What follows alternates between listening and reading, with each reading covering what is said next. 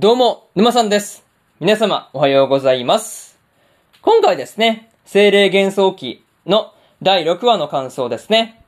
こちら、語っていきますんで、気軽に聞いていってください。というわけで、早速ですね、感想の方、入っていこうと思うわけですが、まずは、一つ目ですね、祭りの日にというところで、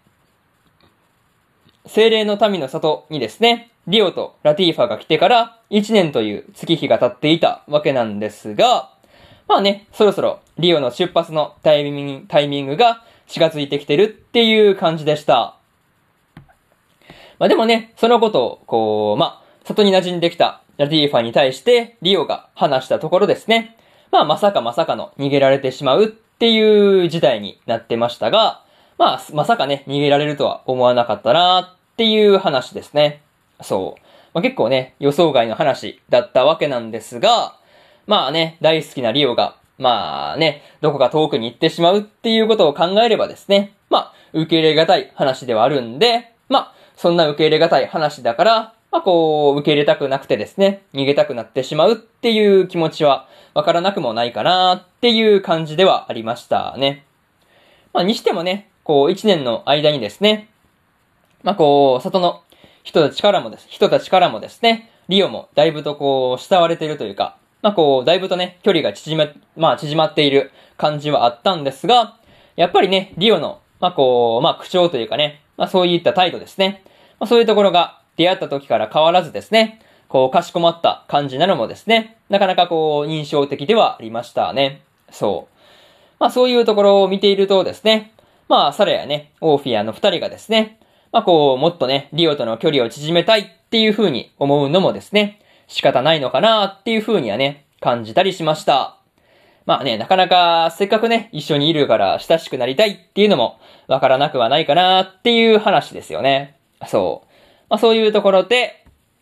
一つ目の感想である、祭りの日にというところ終わっておきます。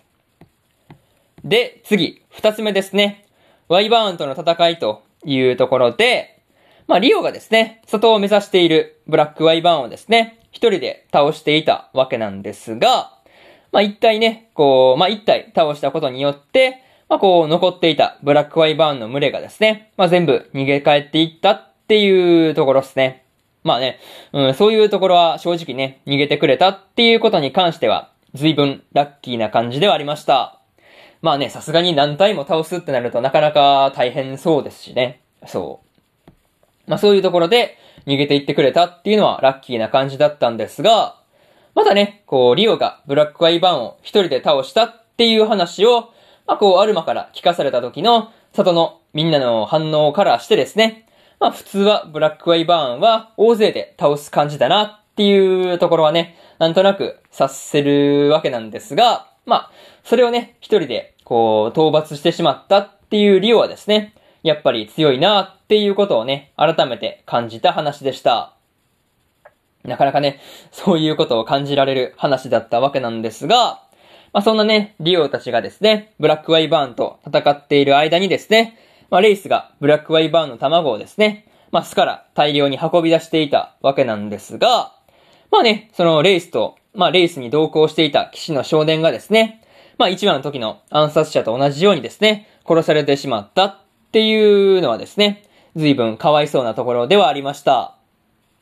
まあ、個人的にはですね、その卵でレイスが、まあ、うん、軍事力の増強というかね、まあそれを図ってるっていうのはわかるんですが、まあ、それ以上にですね、軍を増強させて何を企んでるのかってかね、なんか、うん、そういうところで、まあ結構謎なところが多かったりするんで、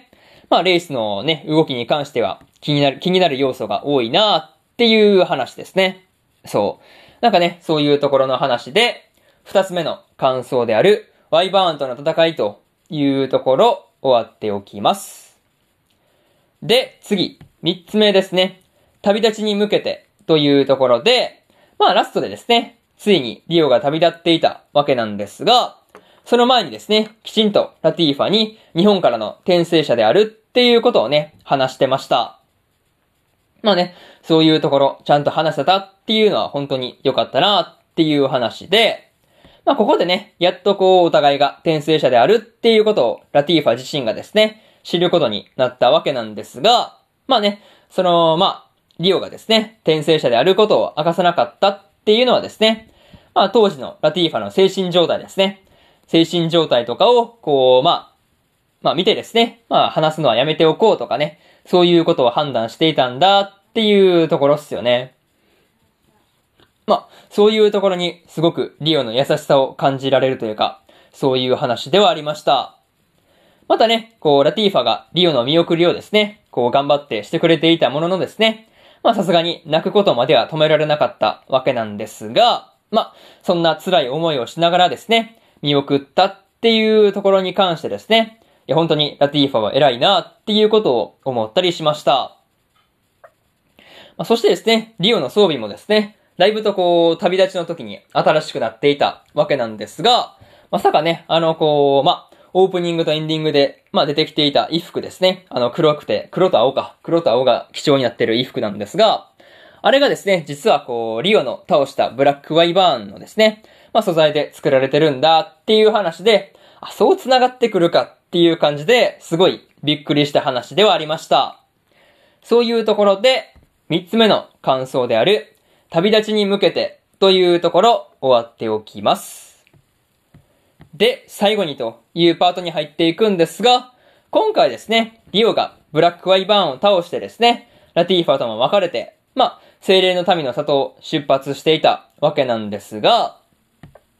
まあ、エンディングの後ですね、まあ、その、まあ、シーンをね、見ている感じだと、まあ、こう、もう、ヤグモ地方に着いた感じがあったんですが、まあ、次回は旅の風景ではなくですね、八雲地方での話に早速入っていくかん入っていく感じになるのかなっていうところですね。またですね、セリアに対してリオが送った手紙はですね、また一通だけという感じなんですが、まあ、もう一通くらいですね、送れる時にでも送ってあげたらいいなっていう風にね、思うところではありますね。まあ、とりあえず、こう、次回の話がどうなるのかですね、まあ今から楽しみにしておきたいというところで、今回の精霊幻想記の第6話の感想ですね。こちら終わっておきます。でですね、今までにも第1話から第5話の感想をですね、それぞれ過去の放送で語ってますんで、よかったら過去の放送もですね、合わせて聞いてみてくださいという話と、今日ですね、他にも2本更新しておりまして、僕たちのリメイクの6.5話総集編ですね、の感想と、